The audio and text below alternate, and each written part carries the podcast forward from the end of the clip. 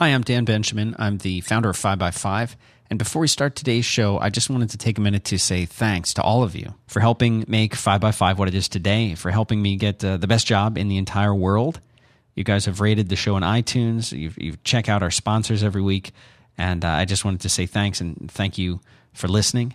Uh, I'd like to say a great big thanks, though, to all of you who've donated your hard earned money to help us out here with the big move from Central Florida to Austin, Texas, which is where we are now.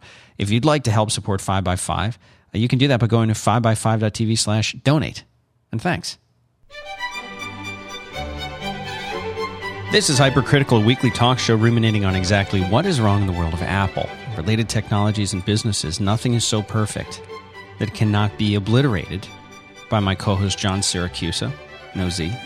I'm Dan Benjamin, and this is episode number 23. We'd like to say thanks to uh, Omni Group and also thanks to uh, Simplecasts for making this show possible. We'll tell you about them as the show progresses. John Siracusa, welcome back. Thank you, Dan. How are you? Tired. You sound no different. Uh, maybe I just always sound tired. Perpetual tiredness, unhealthy condition for the human being. Yes. Why are you so tired? Up late writing your lion piece? You got it. I've been writing, writing a lot, writing and not sleeping as much. Uh, but we'll talk about that a little bit later, I think. Oh, okay. I Thought it, we could jump right in.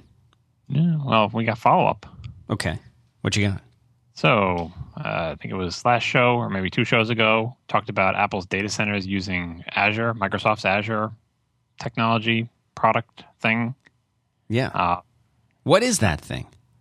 A lot of people didn't know what that was and why why it was important, other than Yeah. the fact that it's Microsoft software, which you would think, of course, Apple would never want to use that, right? Yeah, I was trying to figure out what it was too. If you try to read Microsoft's site, it's kind of enterprisey and impenetrable. So I asked some people who know about Microsoft technologies, and the the analogy they gave me in the quick two minute uh, that I had to talk to them about it before the show was that it was like Google App Engine. Uh, that doesn't help if you don't know what Google App Engine is, but I do know what Google App Engine is, so I can at least explain that, and this will uh, give my understanding of what Azure is. So App Engine is Google's thing where you write an application that talks through a set of APIs that they provide, and those APIs talk to Google's infrastructure that you, you know, can't purchase or buy, but they will let you run your application on top of it if you write to these APIs. So, for example, you have an API for talking to Bigtable, which is their database thing. Actually, I don't even know if it talks to Bigtable, but some sort of database API where you, you write to it and then they store your stuff for you. And then uh, they run your application on their host, uh, on their servers. And what are the services they provide there? Maybe they do a file. No, I don't think they even do a file system thing. But anyway, it's a way of letting third party applications use Google's infrastructure. And they charge you for it. At, uh, you know, there's a free version, and I think they charge you for it uh, when you go over a certain amount of uh, requests or whatever.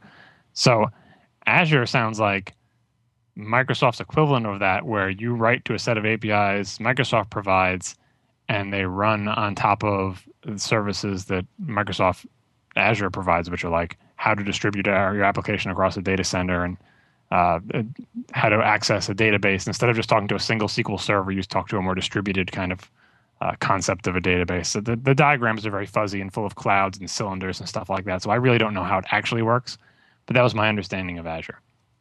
Now, the and, and the, the story I linked to in the last show notes, I think, was someone who had looked at uh, packets going over the wire from their iPhone or some beta iPhone or whatever, where they were using iCloud services, and they were looking at basically HTTP headers, Right. and they saw ones that had the telltale signs of Microsoft Azure because they they put little headers in there, you know, that just spell it out: Microsoft, blah blah blah, Azure, blah blah blah.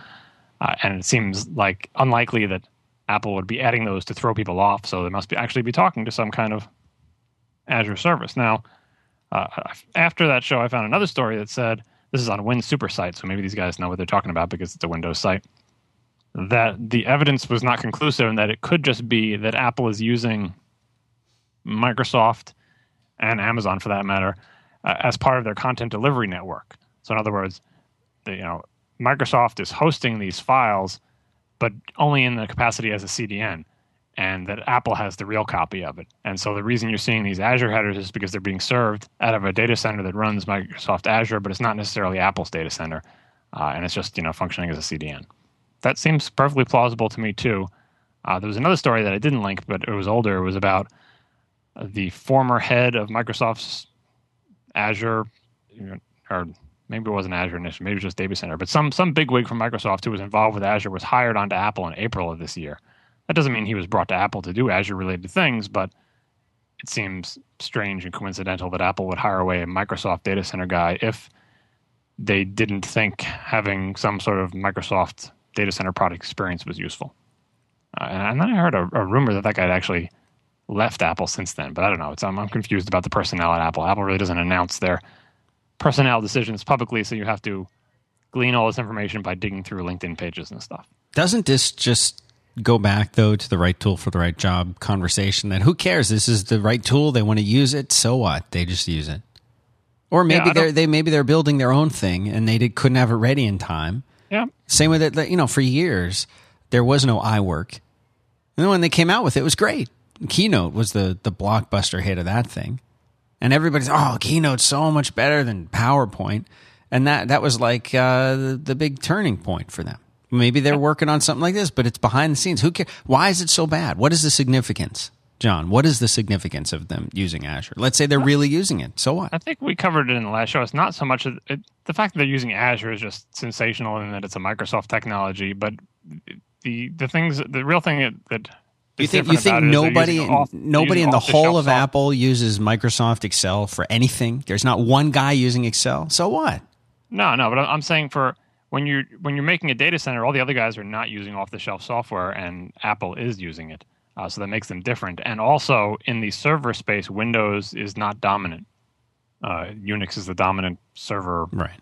Platform. So it's it's strange in two ways. So the, Apple is being different in those two ways. That they're using they're using off the shelf software instead of building, and they're using Microsoft when the dominant thing that most people use is Unix. That's why it's interesting. But it may not even be true because again, we have no actual information. This is all just people trying to figure things out by reverse engineering things and looking for you know clues in the pictures and stuff like that. So we don't know for sure, but I just wanted to follow up on that just to say that there was some the some Windows experts had a credible explanation for how Apple could actually not be using Azure in its own data centers, but simply be using a CDN that, that uses Azure. So uh, next topic, a follow up from way back. You remember when we did a show where we talked about things that were wrong with different companies, and the last company was Pixar? Yeah, we talked about uh, we talked about Google. Yep, and Facebook uh, and Facebook. And Pixar was the one that I said there's no way anything could be wrong with it. All right. So my, my complaint about Pixar was that they were not taking enough risks in their creative output. And my evidence for that was that they had yet to have a movie that was not good And it was kind of like that. You know, the idea was they were using engineering principles to ensure that they never produced a bad movie, but those same principles were preventing them from ever making a movie that was as great as some of the greatest movies that Pixar itself admires. Right. So the the sequel to Cars, Cars 2 just opened, and I have a, a link in the show notes to the Rotten Tomatoes page for Cars. Let me just look at what it's at now. And the percentage on the Rotten Tomatoes page is currently at 35%. I, I loaded this uh, 15 minutes ago and it was at 36, so it was actually dropped. And yesterday it was at 38. And for those that don't know, 100% is the greatest movie ever on Rotten Tomatoes. Rotten Tomatoes aggregates reviews from multiple sites. Uh, 35 is not good. Uh, the, what is it? Just to set to sort of set some parameters, set a framework for this. Uh, what does the original Star Wars get on this one? I got to look some stuff up then. Yeah, go ahead. So I, I want to, you know, I want to set, I want to set a framework. If the what is the original? Because this scale is meaningless. So 100 is the greatest movie, right? But what are movies that we like as as fellow geeks? So A New Hope is 94 percent. Okay. Cars One is 74 percent. Okay. What about like uh, Toy Story or th- Toy Story Three even? So Toy Story Three, which is you know a a sequel just like Toy Story Two. In fact, it's it's worse because it's a three. Ninety nine percent for Toy Story 3. great movie. Cried a little bit.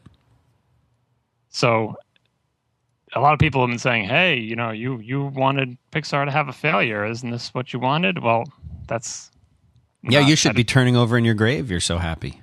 No, because I like half the time they're joking, but sometimes like they should just go back and listen to the thing. The, the idea wasn't that fa- failure is the goal, therefore you should try to fail. Like the, the That was not the point. There's bad logical connections being made there. The idea was that they were not taking enough risks, and the evidence for that was the lack of failure. By changing the evidence to have a failure does not prove that you are now taking enough risks. It's nonsensical. Uh, so, if they, I, first of all, I haven't seen Cars 2, so I can't make any judgment about whether this is what I'm looking for or not. But I will speculate that if Cars 2 fails because it's a timid run of the mill sequel, the, or you know, or just simply was trying to do exactly the same thing as every other Pixar movie, but didn't do it as well, then that's not what I was looking for. If Cars 2 is getting slammed in reviews because they really tried to do something, daring and different and it failed, then maybe they did do what I was looking for. I haven't seen the movie. Uh, I think my son is actually seeing the movie right now as we speak, so I'll ask him for a review, but I'm not sure uh, how much I'll get out of him about it. Uh, but when I do see it, I will chime in to say which of those two scenarios is actually happening. Uh, since it is a sequel, and since it's a sequel to the movie with I think the lowest rating on Rotten Tomatoes of any Pixar movie, not the seventy four percent is bad, but all the others are in the nineties and stuff. I'm leaning towards it being bad for boring reasons. In other words, that it was they were aiming for the same Pixar formula they always do, and they just didn't hit it for whatever reasons. What do they all, give on, on this Rotten Tomatoes thing that you're talking about? What do they give A Few Good Men? Check that one out, and then Shaw, wanna, and then Shawshank Redemption. You want to make a prediction for A Few Good Men? I will say it's in the low seventies. Eighty three. Okay. I'm starting. Maybe this site's worth looking at. What about Shawshank Sh- Redemption? Shawshank eighty nine. Okay, that should be higher.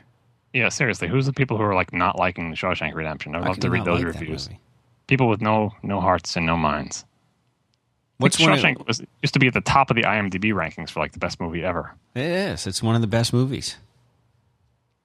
Yeah, I mean, again, when you aggregate stuff, I'm not sure how much this tells you because if they decide to pick a bunch of reviews from a bunch of idiots, they could drag down or raise the score of anything. But this is just kind of give you a rough estimate of like how how well reviewed is this movie.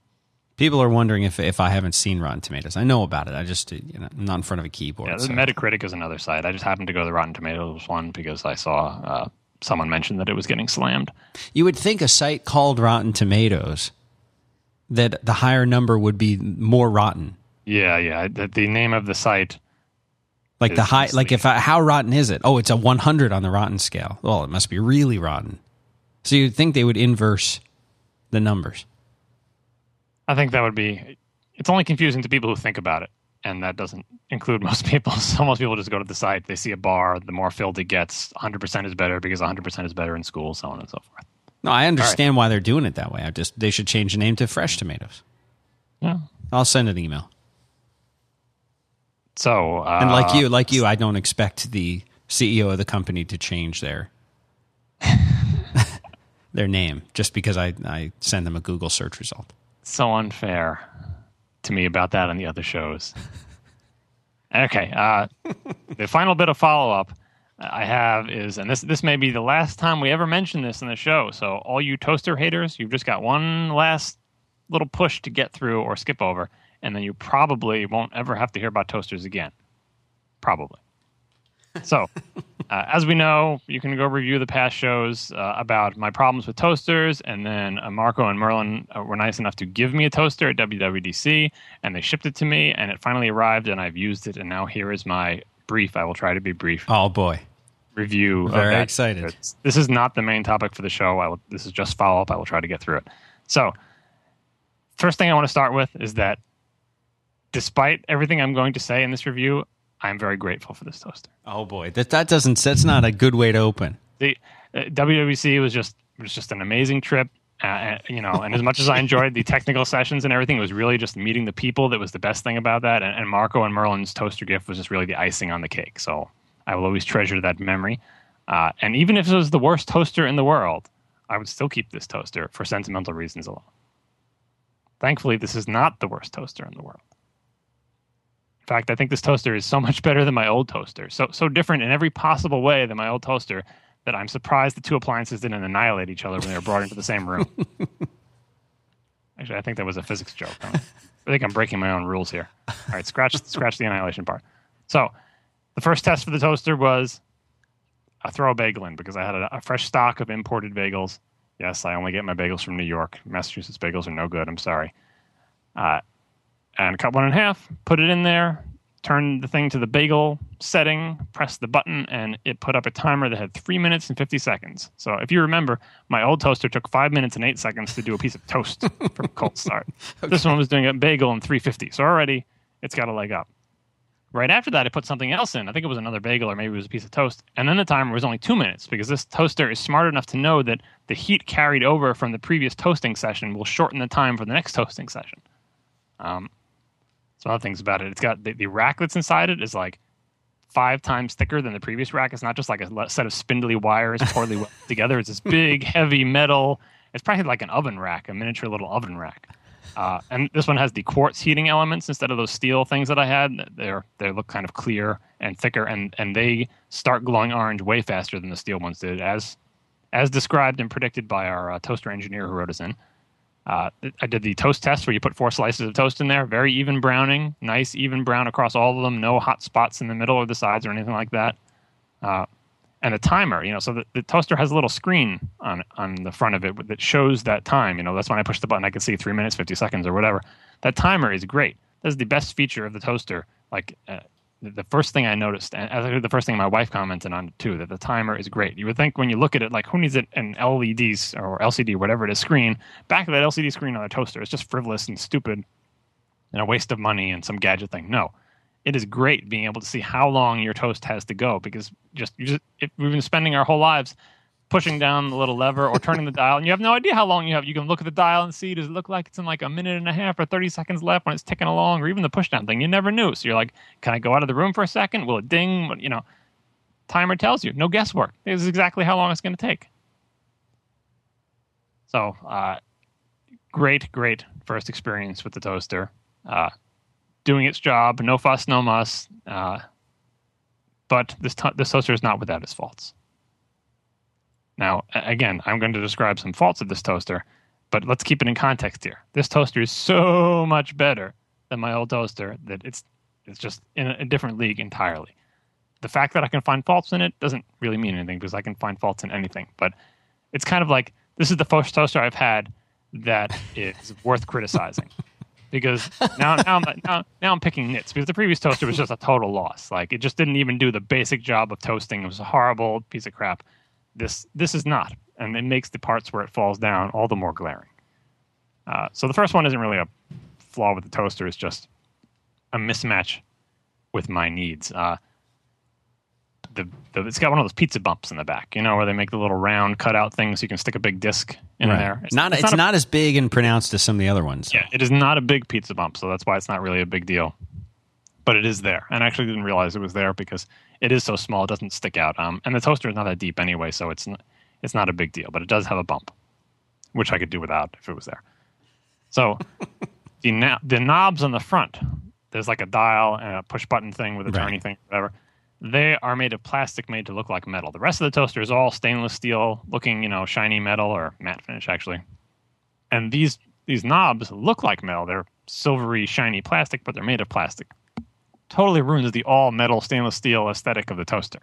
Big mistake to do the plastic knobs. Do you and think they did that because they were concerned about heat conductivity? Because I've wondered oh, the yes. same thing. So I was going to say, I think they did for heat conduction the handle because the handle itself is a metal tube, but the handle is connected to the door with plastic. And I thought maybe they did that to keep the heat from the door glass from from conducting through to the metal handle, right? Which would make sense, but I'm not entirely sure because I have pans with metal handles and they seem to not get hot unless they're on for a really long time. But anyway, the dials I don't think they have that concern with because the, the area around the dials doesn't really get hot, uh, and they're only connected by a single, you know, stick on the inside. I'm assuming.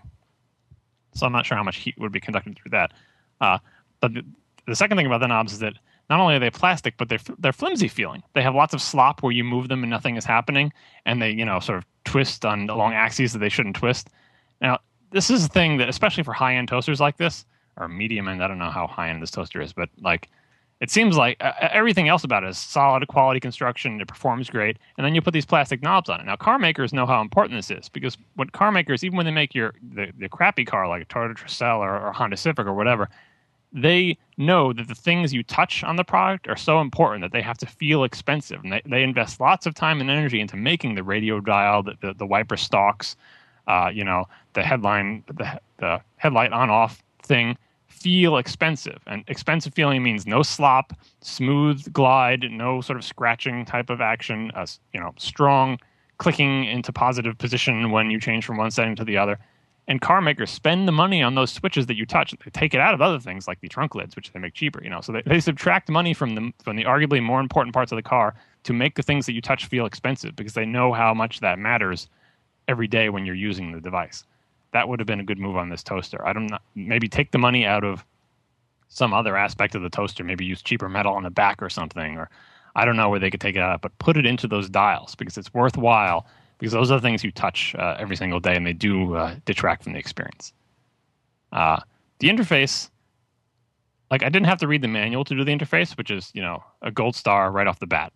Because if I have to go to the manual for an appliance, I'm pissed off. So I did not have to read the manual to figure out how to use this appliance. Although I did look at the manual to make sure I hadn't missed anything, and I hadn't.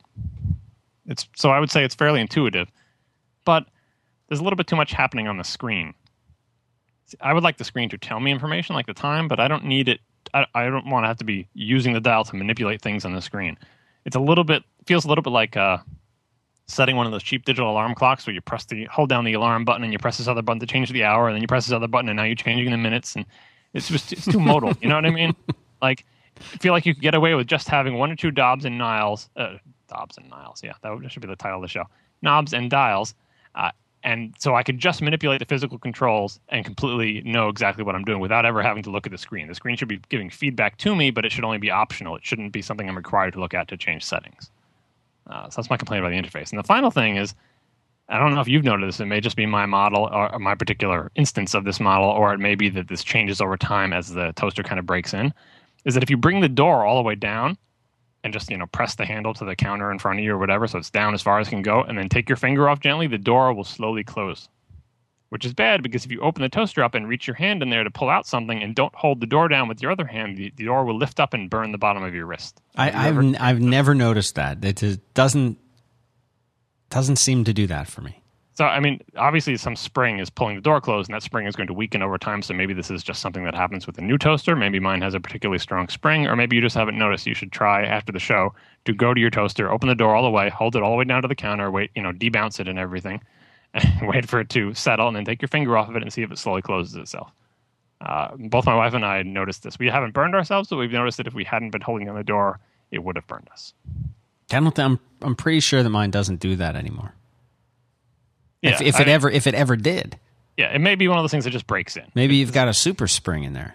It's not super. It's it's not like it slams cut, but it's slowly like it sneaks up on you. That's did you tweak the spring yourself? Have you modified this? I did not modify. I was thinking of like if I did want to modify this, would I have to open? You know, could I get in there and find that spring? Uh, um, it's not a big deal. So those are my complaints about this toaster, but they're all minor in the basic capacities as a toaster, it performs admirably and it looks it looks great too. Even with the plastic knobs that you know don't look like the metal, the whole toaster just looks so much better than my old horrible thing. Uh, the only trouble I have with installation is that I had to buy one of those flush-mounted plug things because my plug for the toaster is right behind the toaster, and the plug for this toaster is a big honking three-prong thing with a hole for your finger to go in, and when it sticks straight into the wall, it bumps into the back of the toaster. So what did so you get there for that? Things you can buy like a. It's a three prong plug, but it's very low profile. It's very flat to the wall. It only extends about a centimeter out, and the the wire goes off to the side. And it's like a little pigtail, and at the end of that little five six inch pigtail is the regular three prong plug that I plug the toaster plug into. Okay. So, the end of the toaster saga. Toaster saga ends with me getting better toast faster with more feedback on the screen. Now, using the Rotten Tomatoes scale, how would you rate this toaster? What how how rotten or not or fresh is it? So I'm going to give my old toaster a 20. Okay. Uh, and I'm going to give this one like an 87. That's almost as good as Shawshank Redemption, if it were a toaster. Rotten Tomatoes is wrong on, on Shawshank Redemption. Shawshank Redemption is like a 99. All right. Uh, I have two small things before we go to our main topic. These are not follow up, they're just mini topics. Do, do you want to do the first sponsor now and get that out of the way? Sure, go for it. And that's, I shouldn't say get it out of the way. I mean, that's not how I feel because they pay the bills. Yes. So we're appreciative of them. But it's, uh, it's Omni Group, one of John Siracusa's favorite app makers. They make uh, productivity applications. They do it just for Mac OS 10 and for the iPhone and the iPad. Nothing else. This is their one area of focus, which is something that John can respect. And do you agree? Do you respect them more because they just focus on, on the Mac and iOS stuff? I don't care where they focus. I only care how good their apps are, and their apps are really good. Well, they're known they're known for that, for making really good apps and uh, what what's called gold standard customer support. They really have awesome support where you deal with real human beings, and uh, and and they're all geeks. Every single one of those people over there is. I mean, they they make John look normal. That's how geeky they are, but they really care. They sweat the details, uh, and and you can take a look at one of my favorite uh, Omni Group apps. It's OmniFocus. It's designed to ca- help you capture your thoughts and allow you to store, manage, and process them into actionable to do items. So if you're a fan of a getting things done system or if you just have your own system, it doesn't matter. Uh, and you can you can sync this stuff. It'll work over a local network. You can currently use MobileMe or even just a, a standard WebDAV server that you or your own company or work group hosts. They're uh, they're just awesome, and uh, they're available. It's available today. You can get OmniFocus, of course, for the Mac, like you've always been able to. But not that long ago, they came out with it for the iPhone and the iPad. You can go to Omni Group com to check this out, or just go to the iTunes or the Mac App Store and search for OmniFocus, one word. And we'd like to say thanks very much to those guys for making the show possible. All right, two topics, you said. Too many topics than the main topic. So three topics. Yeah. So the first mini topic, I finally saw Mac Defender in the wild.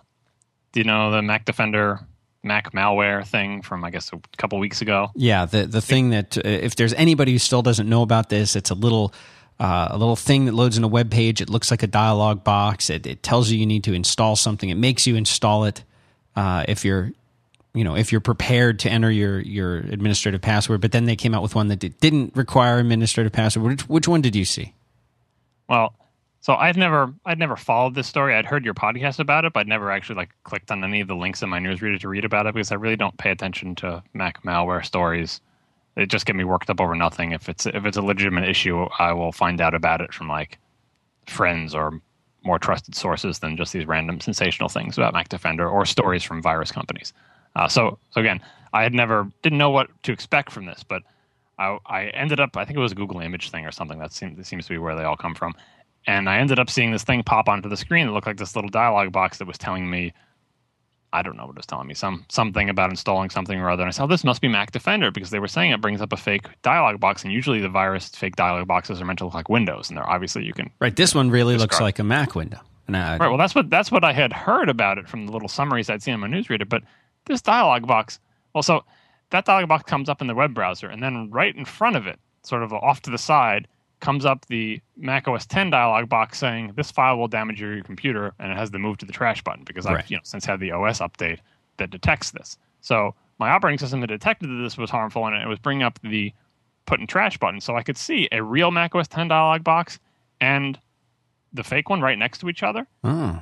And I don't understand why they couldn't just copy and paste the graphics from a real Mac OS 10 dialog box into the fake one. Yeah. The fake dialog box look awful. The gray was the wrong color. The cancel button wasn't even like rounded. Like it's not rocket science. Take a screenshot of a real Mac OS 10 dialog. They're not even trying.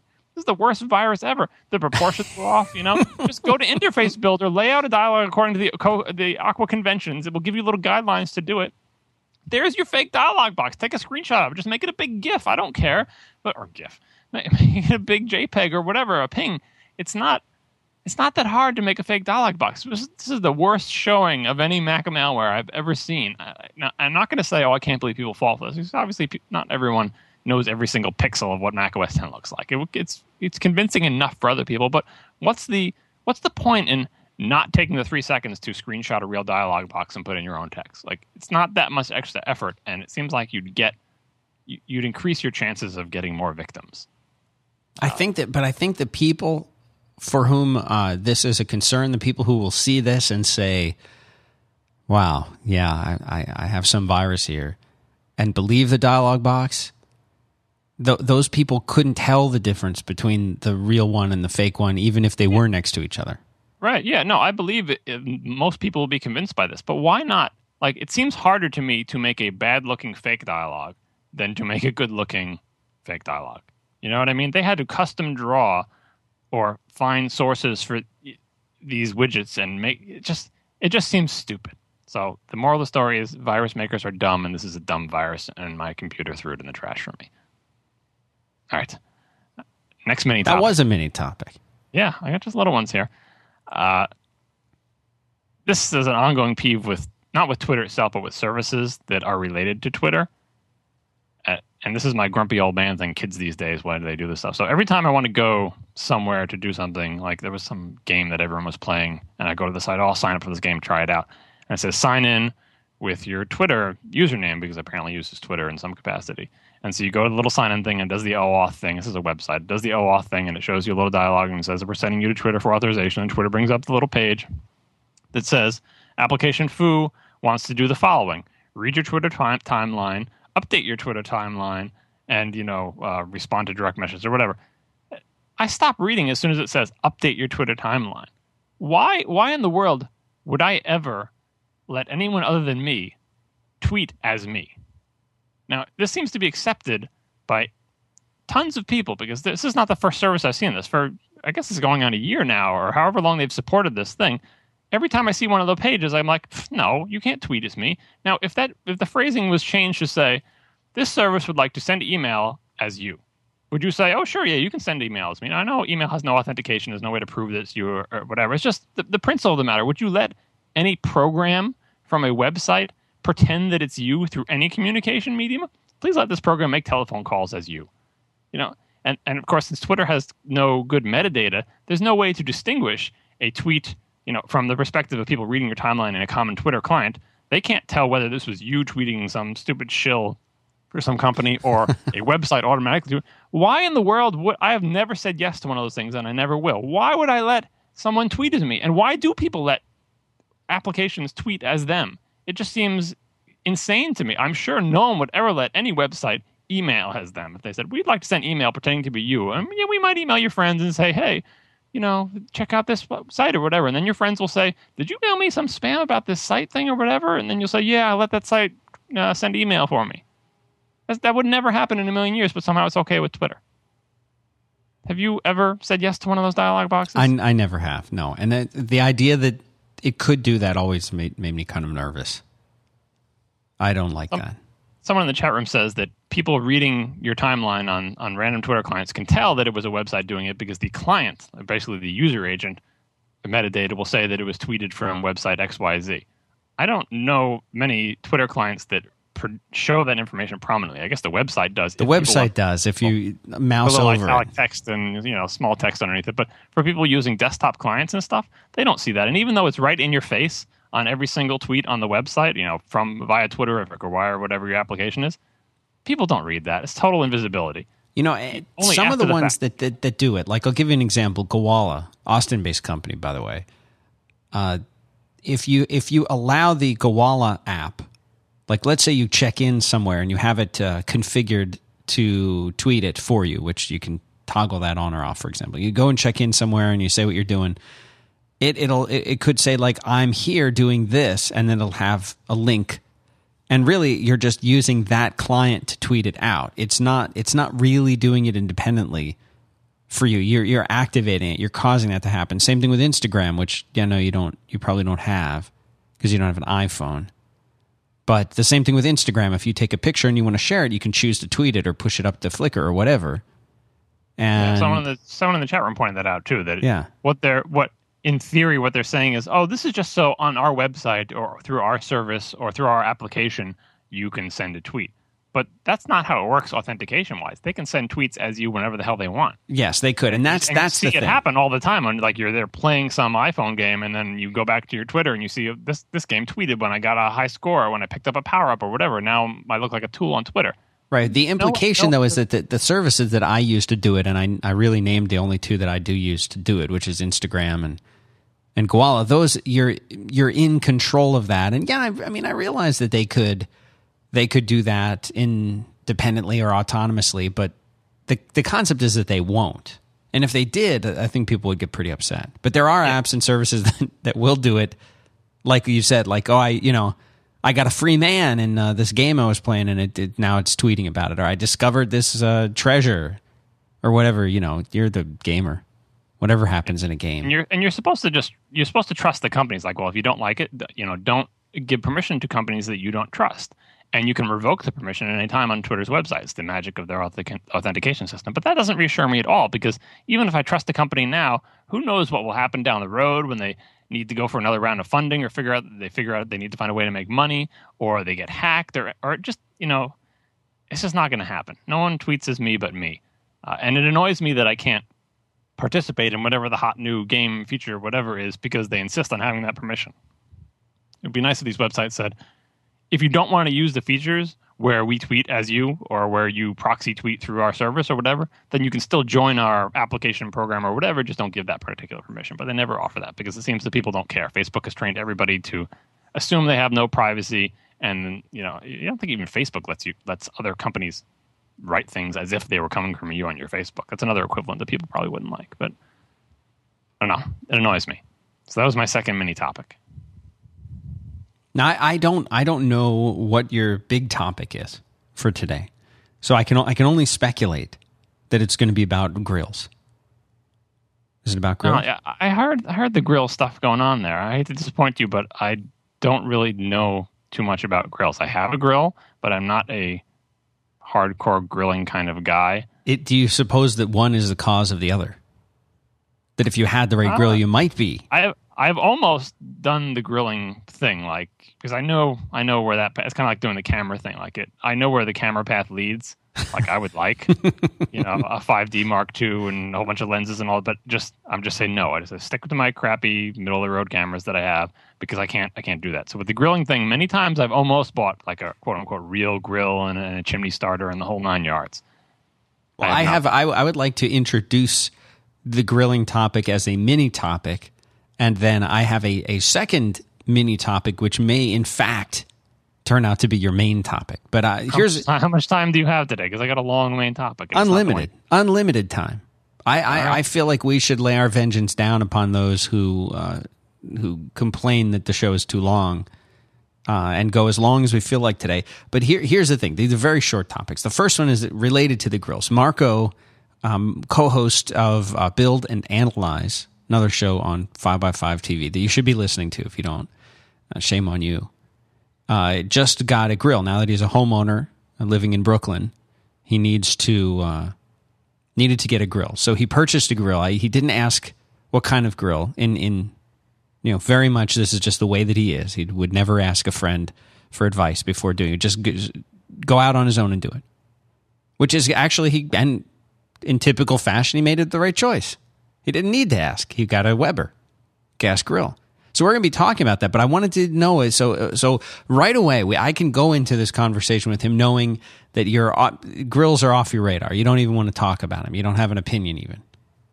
I've got opinions, but like I don't have experience. Uh, the grill I have is just, you know, a run of the mill, plain, boring gas grill and you know, since I own it, I of course have specific complaints about my grill, but but don't you don't care. That that. How often do you use yeah. your grill? Well, the, the thing I care, we, I use it a lot during the summer. As soon as you know the the weather gets warm, we grill every week at least. Well, if the weather is nice, once or twice a week, sometimes more, just because it's convenient and, and fast. It's a good way to make family dinners uh, after work because it doesn't take that long to grill things most of the time. I, I grill. Not, not doing barbecuing. I would say year round, John. I grill at a minimum once a day, sometimes more. Occasionally, there'll be a day go by where we don't grill, but we grill almost everything. Oh, you're living in the Sun Belt down there, so you course. get away with that. So the, the main complaint I have about my grill or, and about all grills I've ever owned is durability, and it's simply because the ash that's produced from cooking food, if you don't clean it out really well, it mixes with water, and I believe it becomes basic. Someone in the chat room can correct me. It's either acidic or basic, but either way, it, it eats away at the metal of your grill. So you have to be really good about cleaning your grill and not letting any moisture get in. Otherwise, the metal just turns to dust and rust uh, pretty quickly. Is it so humid up there where where you are? Uh, yes, very humid. And I've been trying to keep this grill. I've had it for years, like five years, six years, maybe maybe seven years. Long time I've had this grill, and it's it's hanging in there. Uh, the worst part about it is that when it comes time to get replacement parts, like if I want to replace the little tubes that the gas comes out of or whatever because they're rotting, it's so hard to find them, or the little heat shield things that the juices fall down onto. You can buy replacement parts. You can find them online, but they're like ninety bucks a pair, so 180 bucks. You know, I'm not going to spend 180 bucks to repair my old grill. I'll just buy a new one for 400 or whatever. Uh, so that's kind of disappointing. Okay. That, that it's that it's they're expensive and it's hard to find replacement parts. And I think if I ever did buy a super expensive, like a good grill, for eight hundred dollars, or whatever they cost or something, I'm afraid that it would not last any longer than the other kind of grill. And you know, so I just stick with the cruddy grill I have and try to keep it up on its two legs. Okay. Well, that, that this will be a preface then because I'm anticipating that Marco will want to talk about the girl in the next show. So now, now we know where you stand. And the second uh, the second thing I wanted to talk about is uh, just a follow up, kind of a, a kind of a note about the MobileMe to iCloud transition. Was that your main topic? It was not. Okay, so here's the big news. Apple, and I'll, I'll add this link to the show notes right now. Uh, Apple came out with a little announcement. I believe it, it just came out today. Uh, at least I hadn't seen it before today, and I've, I've been looking for this kind of thing. But it's a frequently asked questions about the MobileMe transition and iCloud. And they've got a, a neat little checklist showing you which of the MobileMe services will be available in iCloud. And they list mail, check, contacts, check, calendar, check, bookmarks, check, find my iPhone, check, back to my Mac, check, web publishing, and they just have a little grade minus, gallery minus, and iDisk minus. But then they have another little paragraph. That's the that's their graphic. Then below they have a paragraph. In addition, the following new services will be available in iCloud: iTunes in the cloud, Photo Stream, Documents in the cloud, automatic downloads and purchase history for apps and books, backup and restore. And then they have a, a, they get to the FAQ part of this where they say, "Oh, can I keep my MobileMe address?" They say yes. Uh, will I be able to access iCloud services on the web? Yes. What happens to the iWeb sites that I've published? And they say you can continue through June 30th. Uh, and and it basically, you know, even after you move to iCloud, you can do some things. They have a whole article on it. What happens to pictures? You can keep using it to June 30th. Blah blah blah. But here's the interesting part. There's a really interesting part. Basically, they're keeping most of the services around up until, or in some cases, even after you switch, just so that you can get to your stuff. But here's the interesting part, and this is the one that's getting all the attention on Twitter. This is the one that everybody's uh, up in arms about. What happens to the other sync services I use for my Mac? And here's the answer syncing of Mac dashboard widgets, keychains, dock items, and system preferences will not be part of iCloud, but will continue to be available for your use until you move to iCloud. After you move to iCloud, or after June 30th, 2012, whichever comes first, those sync services will no longer be available. Yeah, I don't think that's shocking. No key, but pe- keychains. they have- That's what people are very upset about. Yeah, I'm sure they're upset about it, but you could have seen it coming because it, those things use sync services, which is an API built on top of the MobileMe syncing thing, and they are trashing MobileMe syncing thing because it's because it's bad. Basically, that's you know even though it works fine, I sync my keychains and, and all that stuff too. Even though it seems to work fine, that whole that model of syncing things where sync services does its little thing, and if you have conflicts, you get presented with that dialogue and you pick between it. That's all out.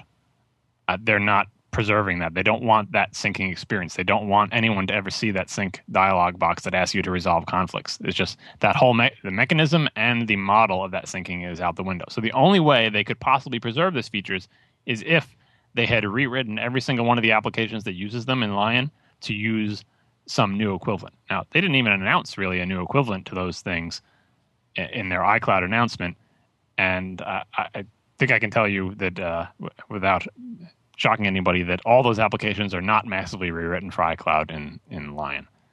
So And, and they they do very clearly say web access to iCloud Mail, Contacts, Calendar, and Find My iPhone will be available at iCloud.com this fall. right, yeah. So uh, the the web services uh, there there will be equivalents to those because that's doable, but they can't give you equivalents to all that kind of sync service stuff until they come up with a new set of APIs that runs on new servers and then rewrite those applications to use the new APIs on the new servers. And they haven't they simply haven't done that yet. So it doesn't mean there will never be equivalents to these features. It doesn't mean they've completely given up on syncing. They could have an equivalent feature that instead of syncing individual applications, there'll be some other mechanism like an entire mobile home directory or whatever. But this is part of the, you know, Apple's going through transitions now with the Final Cut Pro 10 thing. It's a transition period. We're leaving behind That's the your old big topic starting- today, and starting a new thing right? and and well this is this is a very similar scenario when you start the new thing there's a period of time where the new thing kind of sucks and it takes a while to transition to it. And that's happening with iCloud. We don't know if iCloud is going to be better, but we do know that it's a, a pretty clean break from the old thing, and there's going to be a painful period in the middle where stuff doesn't work.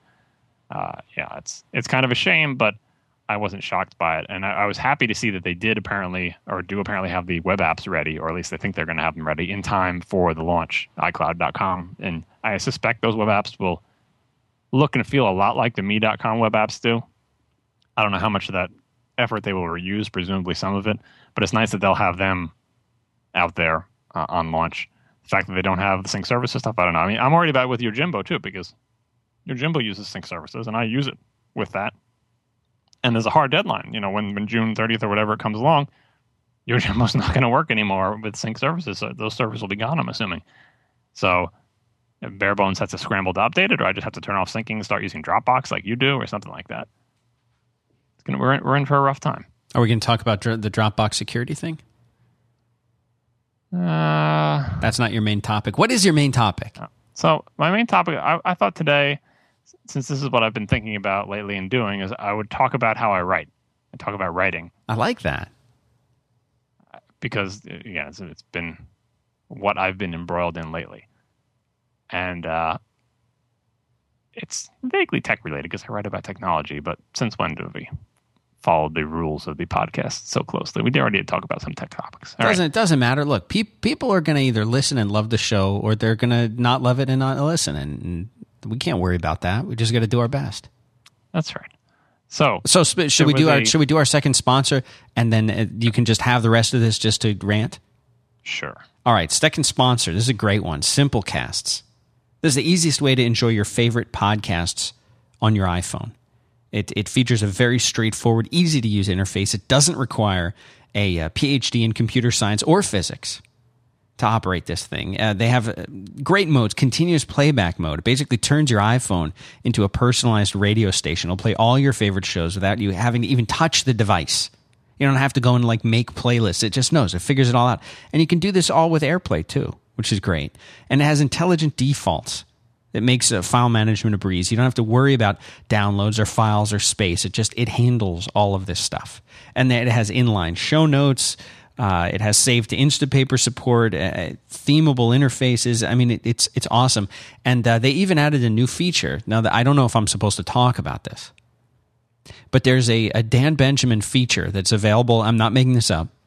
That's available in the preferences that allows you to uh, prevent the use of uh, two times speed should you actually accidentally want to do that. Now, I don't know if he's going to have this defaulted to on but uh, shame on you if you listen to this thing at, at, double speed, and this app is actually aware of that and will di- can disable that.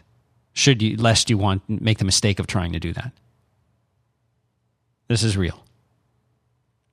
So that's our second sponsor, Simplecasts, and you can get that in the uh, iTunes App Store. Just go there and search for Simplecasts, or follow the link off of 5by5.tv off uh, this episode. I'm still listening to my podcast on an old iPod Shuffle in the dark ages. Uh, but it doesn't have double speed, does it? I don't think I could handle a lot of shows I listen to on double speed. No, who can? Who would want to? Why would you want to do if that? Somebody, if you're listening to a show with somebody who talks really slowly, then double speed can work because it just makes them sound like a New Yorker. But uh, if you're listening to someone who already speaks quickly and mumbles their words like I do, you're going to miss half of what I say if you try to double speed it. But but see, here's maybe that's the feature. The artist's intent, and in this case, we're the artists, right? The intent is to listen to it at the speed that we're speaking. It's it, you wouldn't you wouldn't go and see a, a, great movie and just put it on fast forward and, and try to read the subtitles. I mean that you wouldn't get anything out of it. It's like reading the cliff notes instead of a great novel. Why would you do that? You're not really reading Why the novel. send them why don't you send a, a, typewritten letter to everybody suggesting a an allowable listening speed range? Sort of like you can go from 1.0 to 1.77, something like that. I'm as long as my then, typewriter can type in say, Futura. Well, the creator said the creator said it's okay to have a range. So if I have to show it at this at this listen to it at this speed, it's okay. if I if my typewriter could type in Futura, I would do it. Yeah, you got a magic typewriter now. It's called the computer. Well, I'll look into it. All right, big topic: writing your writing process. You are a writer. People don't know this. You have a degree in uh, uh, so, social psychology. Is that your degree? So, no. So this there was a presentation at South by Southwest 2011 uh, featuring Jim Coudal, Michael Lopp, and our friend John Gruber of the talk show. And their presentation was called 12 Slides, Three Writers, although I think they changed the 12 to a 15 or something. And it was the same set of slides. Each slide had a just a simple word or phrase on it. And then each of the three presenters went through the same slide deck and used that as a jumping off point to talk about how they write. And so I'm going to do exactly the same thing 100% rip off their thing. And I actually got permission from John Gruber about this. He gave permission on behalf of the others. This is a case where I did see the presentation that I'm about to rip off.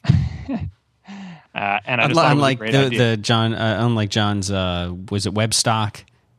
Yes, the WebStock thing, which I saw after doing a podcast that covered much of the same ground. This right. I've seen before. Uh, so this is all completely approved. But it, it is an interesting way to talk about writing. Uh, and then you can compare and contrast what all four of us say if you would like to go back through the deck. Uh, unfortunately, this is not an audio visual medium, so you don't see the slides, but each slide was just completely black with white text with a word or a phrase on it. And I will read the word or the phrase uh, that comes in front of it. And let me preface this by saying I am not, despite your little intro there, a trained writer. My, my degree is in engineering. Did you guess that, listeners? Uh, and computer engineering specifically, which is basically just electrical engineering with some CS courses. Uh, but there is not a lot of literature or writing in that uh, curriculum. And you have a minor in social psychology. I have no minor. It's just computer engineering, 100%. Uh, and I'm also going to just explain how, how I work. Now, maybe you can extract some tips, tips and tricks, Merlin Mann style, from this that will you'll be able to apply to your own life, your own writing, but maybe not. I'm not holding this up as this is the way you should write. I'm just going to say this is how I work, and that was pretty much the premise of the presentation as well. Each person described how they worked uh, not prescribing to everybody this is how you should write and this is how writing is done. So that first slide, that little section there, the first slide said forward, and we just did that. That was my forward, talking about the source here and uh, where I'm coming from. The next slide is giving yourself an assignment. So this is sort of the Stephen King, where do you get your ideas kind of question. Because that's especially for me who's doing this as a, as a freelancer, this is the question: How do you decide what you're going to write about? Because you don't have to write about anything. It's not your job to do anything. You're not. I'm not a, a reporter or anything. So, for me, what I usually want to have is some sort of angle that that's fresh that I haven't read somewhere else already. Because I don't have I, I don't have a thing that I have to do. I'm not compelled to cover any particular news story or talk about any particular thing simply because it's not my job. So I, I only want to talk about something if I think I have something to add. If I'm adding a new voice and I'm not just like an echo of everything else that's out there. This was a lot different years and years ago when there were very few people writing about the same things that I'm interested in. Now there are tons of people doing it and they're doing it for a living and they're doing a better job than I do. So that's part of why I don't write as much. In fact, there was a Reddit thread asking questions about Ars Technica. I should put that in the show notes where somebody asked, why I didn't write as much anymore, and I had a a, a big uh, answer that I put in there that I'll, I'll link to. So, so it basically depends on me not having read the issues that are the, the angle that I'm about to write about. And that doesn't mean that my angle is original. It just means that I haven't read about it. And this all depends on who I'm reading. So it's much safer for me to stick to topics that I actually read a lot about because if, I, if, I, if it's like a Mac topic, chances are good that I've read every Mac site of note in my news feeds or whatever, and I'm on top of what people are saying. But if I decide to write about some completely unrelated topic, there is a much greater danger that I'm going to say something that I think is original, but that's ridiculous and trite and it's been said a thousand times before, and I'm gonna, you know, not gonna say anything new, and I'm gonna say something that's incorrect. Much much greater chance of that. And you see the exact same thing happening on this podcast. In fact, every time we talk about topics that I'm not an expert in, I end up saying something stupid or incorrect. Uh, doesn't stop me from doing it, but you know that, that's what happens. Of course, the difference on the podcast is I'm much more willing to just BS about stuff that I don't know about, as long as I preface it with saying that I'm just talking out of my butt. I don't mind it too much. But when you write stuff down, it seems more permanent to me, and I want to get it right. So I will try not to write about topics that I don't know too much about. Uh, I don't know why that is. It seems, I guess recorded audio is just as permanent as uh, written word. It, it, seems like it's harder to search for You know, like you can Google for something I said years ago and you'll find a hit because it's on a website or in archive.org. But if you try to Google for something I said in a podcast, you're not going to find it. But maybe this is a foolish choice and my grandkids will have complete access to uh, technology that, that, transcribes audio feeds from the past and they will have full text search of everything ever said on any podcast. And then, then I'm really screwed. Uh, it's a risk I'm willing to take, I guess. Next slide. Without a net. Now, since I'm doing this as a freelancer, I'm writing by myself. I'm not like in a newsroom, virtual or otherwise.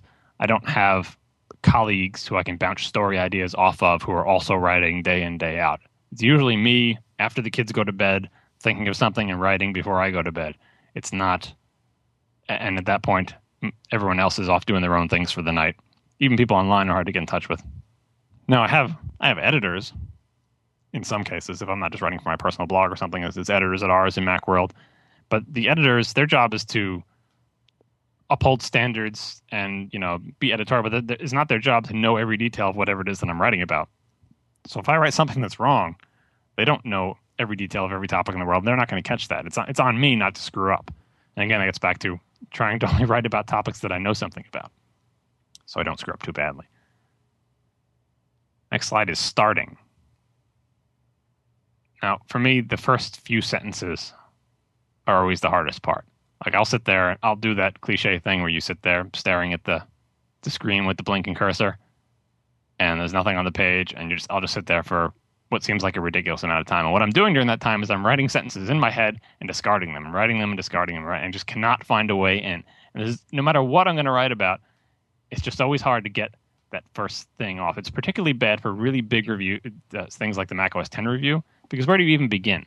Where do you even begin on a a topic that big. You know you you know what you're going to talk about. You're going to talk about X, Y, and Z, and it's just this big giant thing. But how do you how do you find your way in there? How do you even start? And I don't like to start not at the beginning. I don't like to start with section two or section three. I got to start at the beginning because I have to know where I just have to know where I'm going. So it takes a long, long time. I remember when I started my Mac OS 10 review, which was months ago. I think I spent like three hours doing like six paragraphs. It was like two paragraphs an hour for the for the first six paragraphs because it was just killing me. I just could not find my way in. Now, sometimes I have a first sentence in mind. Like I'll I have an idea in my head, and I'm like, yeah, that's that's the intro sentence. I've got that that's my inspiration for the thing. I know what the first sentence is going to be. Okay, and then I go and sit down to write it, and it turns out that the sentence that was in my head is something I might say, but not something you can actually write like it's incorrect grammar. There are things left out of it. It's just not it's not a it's not a whole wholly formed phrase. In your head they can you know your emotion can fill in the blanks or you have an idea of what you want to get at but when it comes time to write it you realize it's just not there. And that happens very very often. So even when i think i have a first sentence i really don't. Or even if it's actually a sentence that can go out on the page i will write it and then reject it once i see it written. Uh, and this is this is a specific case of general malady of not speaking like you write I definitely don't speak like I write. I speak very poorly. And I try to write better than that because when you're writing, you have a chance to look at how it is, go back and fix it, and try it again and try it again. Speaking, it just comes out the way it comes out. Uh, the people who do speak in a way that if you were to put down verbatim what they said onto a piece of paper, that it would be good writing, they are much better writers than I am. it's probably one of the secrets to being a good writer. Is that you, if you ever go to like hear a reader or a great writer speak, they're they're pretty good speakers too. They speak in complete formed sentences that make sense. Not a lot of ums and stutters and babbles and stuff like that that you can get away with on a on a podcast that you can't get away with in print. That's why that's one of my attractions to print is that that's the place where I can perfect what I want to say. I can write write it down and then look at it again and revise and revise and revise until it until it's polished the way I want it to look. Whereas once I say something, it's just out there and it's too late for me to pull it back in. And the more I try to correct it, speaking on a podcast or whatever, the worse it gets. So writing is much nicer in that regard. Next slide is Do you feel a draft? Which is a bad pun for invo- trying to get us to talk about drafts, I guess. Uh, my philosophy on writing drafts is that I try to get it right on the first try.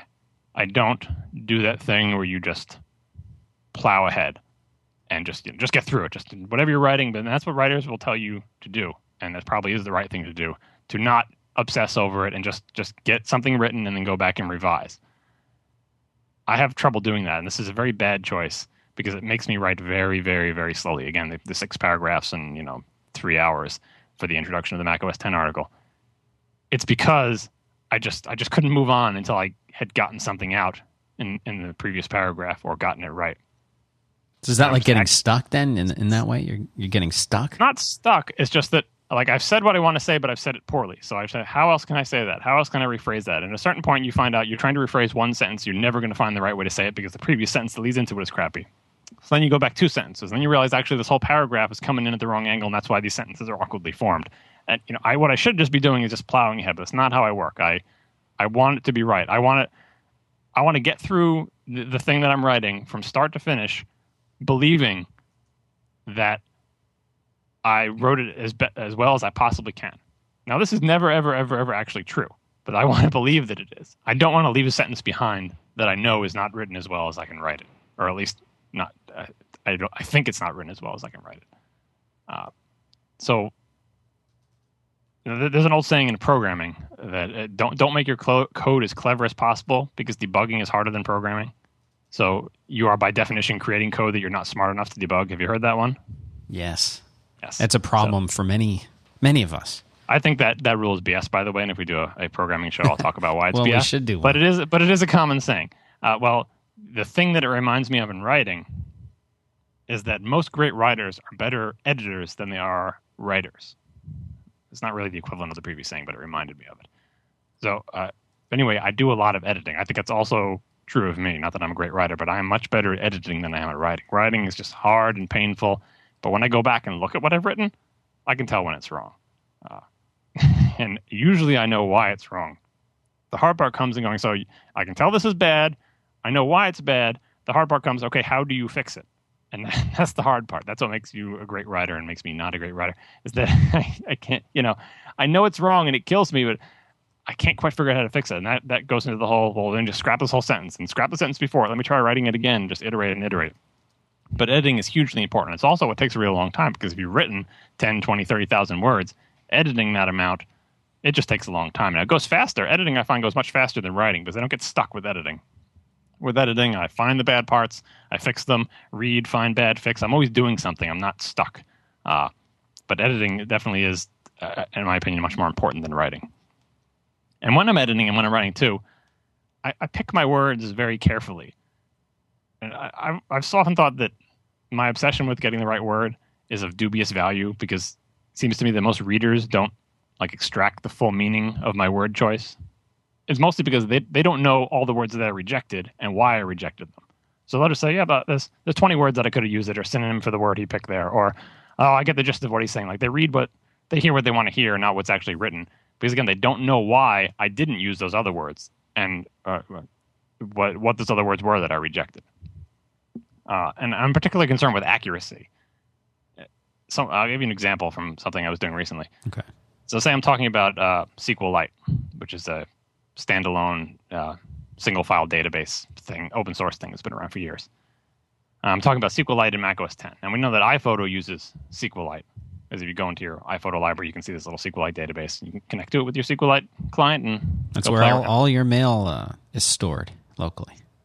Is mail in SQLite too? Yeah. So they're doing they doing individual messages, and they also have a SQLite database. It, it's all there. You know how you ever seen that little tip where you can vacuum the uh, SQLite database to improve mail performance, that kind of thing? I'm not I, sure I what they're searching. It might just be the indexes that they're yeah, saving in there. I, I, don't use Apple Mail, but it doesn't doesn't surprise me that it's not used for something. Apple has been using SQLite for a lot. Okay, yeah. and I also know that SQLite is one of the backends for Core Data. Core Data has a couple of different backends that you can choose, and SQLite is like the good one, like the the, the one you want for your big data, fast. You know, instead of the other backends are like a binary plist and an XML human readable plist for debugging and stuff like that. someone in the in the chat room is trying to tell me that I'm saying SQLite wrong. I believe I'm saying it correctly, uh, but some there is some debate about that. well, there there are rules. There are rules of how to pronounce these different. Yeah, so things, if you go to the website, it will tell you one way, and I think the creator of the the original author had, might have said it a different way. This is one of those things where, like for example, there's of, there's ones that are clear, like MySQL. It's not MySQL. It's my SQL. That's very well known and established. It's also PostgreSQL. My understanding. And uh, however, SQLite, I think you're okay with that. I think you're okay with that. No, I think if you go to the website, it will say to say SQLite. I'm not doing that. Like, like, yeah, but that sounds awkward. It's kind of like GIF GIF. I don't really care what the creator of the GIF format says. I'm going to say it the way I want to say it. So in this case, I am intentionally bucking the trend of how they want you to say this thing. I want to say SQLite, and that's what I'm going to say. I do not say MySQL. Uh, but that's what these people get for for picking names that have multiple pronunciations. Because they're at the remember when they used to call HTML hot metal? There were people who were pronouncing it like that. Do you there remember was that? There was a GUI Max. Uh, yeah, but Mac people people but took it from that and would speak of it as hot metal. Like to I them, never heard a real person say Oh, yeah. that. You weren't. I guess you weren't working on the web back then. I was, but like not with people who said that. Well, you were in a There, metropolitan. wa- there was there was the application hot metal for for class, for Mac OS eight or nine or whatever, but I had never heard it called hot metal. Well, they, these are probably the same people who, for them, the internet is Google, and they they type in, you know, Apple.com into the Google search box to go to Apple.com. Yeah, and with these open source things especially, they spread they they gain popularity uh, without input from the creator usually, just like organically. So if everyone just starts saying MySQL, the creator of MySQL has little control over that, and then he just kind of try to pull it back by putting up a thing on his website that says how to pronounce it. So anyway, I'm saying SQLite. You're gonna have to deal with it. But let me get back to my point here, which was that so it's a backend for core data, and it's also used by iPhoto. Now I can confirm this by going to my iPhoto library, seeing a SQLite database file, connecting it to the SQLite 3 command line thing, and running some queries. Yep, that's a SQLite database. Like it, sure looks like one. And I know core data uses SQLite because I've seen a million WWDC sessions where they tell you that this is one of the backends and it's the highest performance backend and so on and so forth. But I would be very, very careful not to write something that implies that iPhoto uses uses or doesn't use core data because I don't know that. Now, someone in the chat room can tell me whether it is not. But the point is, when I'm writing that sentence, I will not write it in such a way that it even implies that core data uses SQLite, iPhoto uses SQLite, and therefore iPhoto uses core data because it's not something I know. So I will be very careful to limit the sentences. You can, you can consider this like lawyer wording or weasel wording, but I will I will make sure that I'm not saying something that I do not know to be true. And conversely, if I'm wording in something in such a way that it, it says that something is true, it's because I've confirmed it, you know, either because Apple told me or because I've gone in and confirmed it myself. So I'm I'm very careful about word choice in these type of reviews. Sometimes frustratingly so for people because they will come in and say, "You said X, Y, and Z, and that may, means that you think blah." And I'll say, "Well, read the sentence. Did I say that?" And they'll say, "Well, no, but." You know, like they read the sentence that's in their head, not the sentence that's on the page. If I, you know, read the words that I wrote, do the words say or imply this at all? Can you logically conclude from what I've written this thing that you're claiming that I said? You can't most of the time, but they will get the impression that they can't. So I, I, I have in my mind, I have the ornery reader with that voice that I just imitated when I'm writing every single sentence, saying when that dude writes in, and it's usually a dude, and complains about this, I want to be able to copy and paste the sentence verbatim from the website in quotes and say, read this sentence. And then it's up on it's you know this this sentence explains it and refutes your point because all the words are there to show you that what you said is not the case. And if you still can't get it by reading a sentence, then you know whatever. So I'm very very careful about that. Obsessed with it even. Next slide: foolish consistencies. Speaking of obsession, I'm I'm a little bit obsessed with grammar, uh, with correct grammar, and this is bad because I have very little education in the area of grammar. So I'm obsessed with being correct, but know almost nothing about it. Again, it was not didn't you know I just have an undergraduate degree and it's in engineering and they really do not spend much time about English grammar in engineering. Let me tell you, lots of math, even lots of physics, not a lot of English grammar. Uh, but I do want to get it right. I really, really want to get it right. So I'm kind of in a bind here. Uh, now I rely on the internet. You know, Google searches are great for you type in the word or phrase like uh, you can just type into Google should the word for be capitalized in a title just just write your question put a question mark at the end of it. Google will find you a bunch of hits. It's up to you to, to decide which of these hits is reputable and which is just random people on a forum but you can usually find a good place for that. Uh, stack exchange the english.stackexchange.com i think is the url that's uh, that network from uh, jeff atwood and joel spolsky. I think you did an interview with uh, jeff atwood.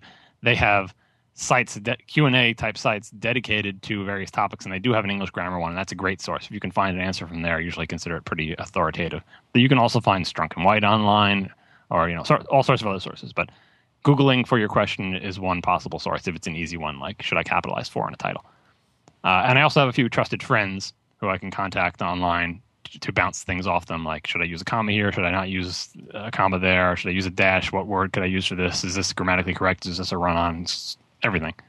Um, now, the grammar is a little bit funny because, like, like any sort of formal system, you'll have your share of rules lawyers. You know that phrase from your D and D past, your LARPing, all that business. Right. LARPing.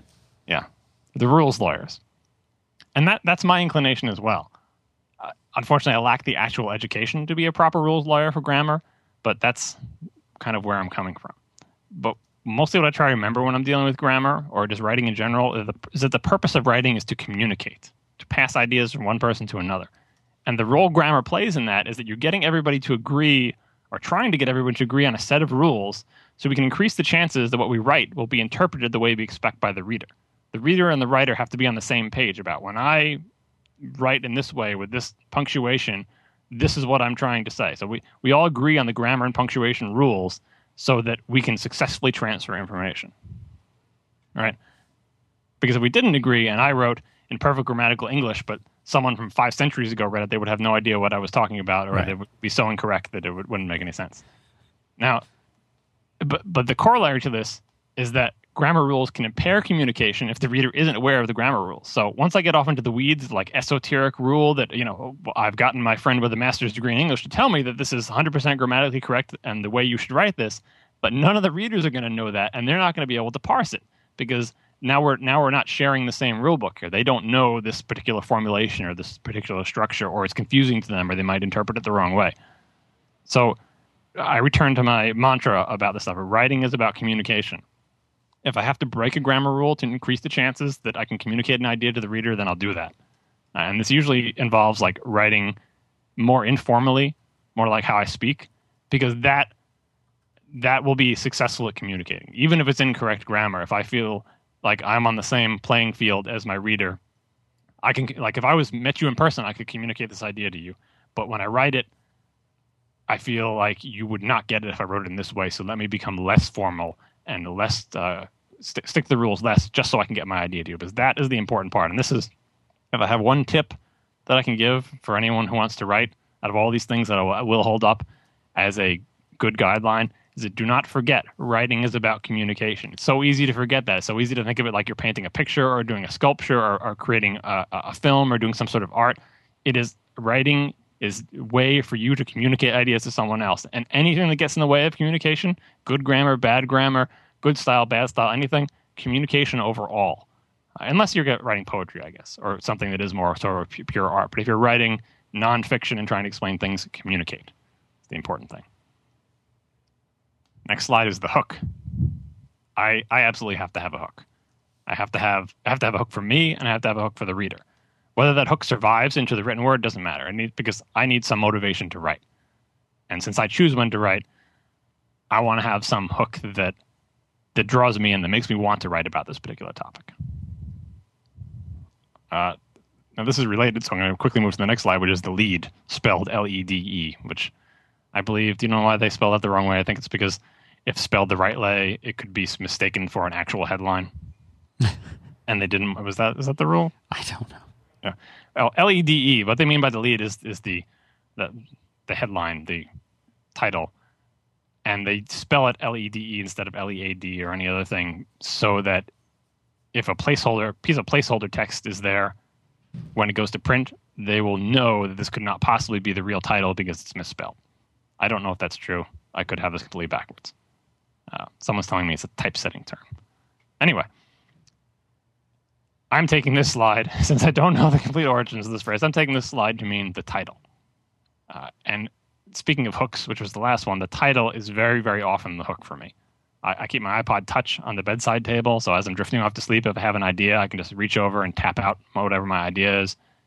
Uh, and I find I have to actually do that because. And when you I, say when you say idea, are you talking about uh, for within the context of an article that you're already uh, writing, or something brand new, something anything. That, Okay. Anything. Idea for something I'm writing, which has been more common when I'm embroiled in this Lion review.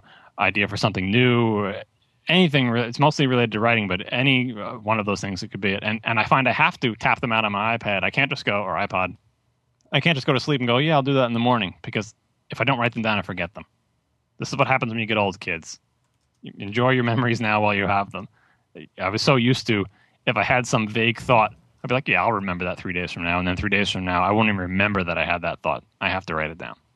And very often those ideas are titles, just titles. Like if you look at my little notes thing, notes app on, on the, the iPod Touch, it's just full of things that look like article titles with nothing else underneath them. And that's usually all I need because I just need I just needed it to to remind me to access the portion of my brain where that idea is stored. If I lose the key, sort of, if I lose if I lose the address of where that idea is stored, I'll never remember it. But once I have that thing, oh yeah, oh yeah, and all the ideas I had come flooding back. Occasionally, I'll need one or two words in addition to that. Uh, and I almost always find my own titles that I come up with much more clever and insightful than any reader ever will. it's probably because like I associate my titles with my thoughts on the topic, and they're all kind of baked into that one line. My job is to take all those ideas that I associate with that one line and put them on the paper. And to the degree to which I fail to communicate those thoughts to the reader determines exactly how clever they think the title is. So if I have a clever title and I think this is great content buried in it, and I write a crappy article underneath it, people think that title is stupid because I didn't successfully extract all the meaning that I had associated with that title, which is frustrating for me. But you know, that's the title is kind of the hook for me. It got me excited about writing this thing. The next slide is unstuck. So for shorter pieces, I only really get stuck in the beginning. Like I said, I have a trouble starting, but then once I get going, it's done before I have a chance to get stuck again. Uh, but for longer things like the Lion review, it's more like a series of short pieces. So every time I get to the beginning of a section, I'm stuck again because now I got to find a new beginning. It's a sub beginning. I don't have to begin begin again, but I have to begin. Well, I'll start talking about whatever this topic is, and it's like starting all over again. And then on top of that, there are sort of the meta issues of organizing in and linking between sections and trying to form some sort of cohesive whole out of this massive shambling monster that is a Mac OS 10 review. It's really, really hard for me to take all those things that I want to talk about and try to present it as a cohesive whole. I usually do a bad job with that. Maybe the closest I've come is the Snow Leopard review, like if you were to ask a reader, well, first slog through this giant review. This was the last uh, Mac OS 10 review I did, by the way, and then tell me what you think the overarching theme is. and they probably won't be able to tell you. Like the theme is this guy needs to write less or something like that. Uh, but if you ask me what the heart of the article was, it was I actually wrote it down. It was one of the sections. Was doing more with more which is the idea of Apple giving developers and itself the tools to take better advantage of having more CPU resources instead of having a faster CPU, having more CPU cores instead. So doing more with more, taking that more hardware that's available to you and figuring out a way to use it. That was sort of the technical theme of Snow Leopard as far as I was concerned. And I named a section doing more with more, and I preceded it by a whole bunch of different sections of the specific technologies that was enabling you to do more with more, and that was my theme. But how well I weave that through the rest of the thing, like when you're reading about me complaining about the Finder, are you thinking that the theme of Snow Leopard is doing more with more? I guess it's I guess operating systems aren't movies, and there's not going to be an overarching theme, and so I'm sort of artificially applying one. But I do I do want there to be one. Otherwise, I I, want my reviews to to have a little bit of the feeling of a narrative instead of just here's this feature they added this checkbox here's this screenshot they added some more checkboxes here's a you know what i mean that's a lot of the Mac OS 10 reviews or long technical reviews I see online are just like that. It's like someone went through every single screen, took a screenshot of it, and then wrote words to explain what you see in the screenshot, noting which things are new or not. And that's not what I want to do. Uh, sometimes that's what people want, but that's not that's not what I'm providing most of the time. I have, usually have a section or two that are like that, like my grab bag section at the end where I just show a bunch of screenshots and interesting things. But I, I want to talk about something. So the next section is proofing. I am a terrible proofer of my own writing. I think most people are. Uh, so do you have to hand it off? You have to get someone else to do it. You you have to because like I don't know. Do you, can you proof your own writing? Oh yeah. You can you can find all the errors. Like you can find yes. You can find the errors in the hand off. Oh, I cannot do that, and most people I met can't do that as well because what you read is what you meant to write, not what's actually written there. Hmm. Now, now there's a there's a corollary to this. The one thing that will magnify my proofreading abilities by an order of magnitude, just make me into super proofreader is hitting the publish button and making whatever I wrote go live on the internet. Because then the whole as, the whole world sees it yeah, starts emailing. As soon as my brain knows that other people are reading what I've written, it panics and finally starts reading what the actual words on the page. In fact, if I was smart, I would convince the sites that I publish for to rig the CMS so that only I can see it. It's kind of like the reverse hell ban, where only I can see what I've published, but I think everyone else can see it because when I that's what I'll do. I'll hit the publish button and then you go to the site to see that it's displaying correctly on the site or whatever. and then then I read it, and then I find the typos, which is the worst time to find them because now it's open for. it. But that's the only thing that can motivate my brain to actually find typos in my own writing, which is sad but true. Uh, so this is the good thing about internet publishing, though. Oh yeah, someone in the chat room suggested changing the typeface. I should bring that up. Actually, I don't have that in my notes here, but so when I write, I don't write in Markdown. I'm not a Markdown fan. I can do a show about why I don't like Markdown. Oh, we gotta like, do we gotta do that. If you like Markdown, that's great for you, but I don't. Uh, but I, I, write in HTML. I mean, it's just natural for me to write in HTML. I already know HTML. It's going to be in HTML. I just write in that. Uh, and then people might say, well, how can you even read something with tags all over? That's the point of Markdown. Get that markup crap out of your text so you can actually read it. Well, I do not proofread most of the time by looking at the HTML. I have an HTML preview window in BBEdit, which updates in real time, and I proofread on the HTML, but write in the text. And the idea of changing the font, of like changing, you know, writing in one font and then changing to another to help you proofread, this is the equivalent of changing the font. And then I'm looking at it, basically, I am changing the font. I'm looking at it in Monaco 9 or whatever in BBEdit. And then the HTML preview, I have templates that look like uh, the Ars Technica and, and, whatever site I'm going to be running for. The preview is in a different font, whatever font the, the website is in. Different size, different layout, different line breaks, everything. I think a lot of changing the font is that it, it could also change the line breaks and make you proofread things better. Uh, but yeah, that does really help, but I'm still terrible at it. So yeah, with the sites I write for have proofreaders. Obviously, Macworld has the hardcore print proofreaders who just don't miss anything. I've never seen them miss anything. Uh, because you get one shot at print. But for the online stuff, they have proofreaders too. But the great thing about online is that the, the minute it goes up, people will start sending you the typos and you can fix them. You can go right in and immediately fix them. You and you're really not even that. talking about inaccuracies, which of course you would you would never have an inaccuracy. I got inaccuracies occasionally. It's mostly because uh, what I try to have for my inaccuracies is I want me to be to either say something in a way that expresses that I don't know. Maybe it's this way, maybe it's that way. And someone will write in and say, actually, it's that way. And then I can go put in an update and says, well, here's an update. Actually, it's this way. Or I will omit information because if I don't know it, I won't say it. What I don't want to happen is for me to conclusively say, this is that way, you know, X is Y. And then someone say, no, you're totally wrong. I, if I don't know for sure, I just won't write it. And then, then someone might complain and says, hey, you didn't even mention this. Didn't you know that X is Y? And I'll say, no, I actually didn't know that.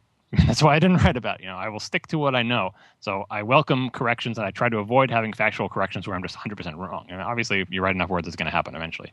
But typos is a big one. And the new thing for me, since I use speech recognition a lot, is I don't know what you call speechos. There's got to be a word for errors that happen from bad transcription from speech recognition software. All right. It'll do an A or an N. It's always it a spell check perfectly because the speech recognition is not going to type a word that doesn't exist in its dictionary.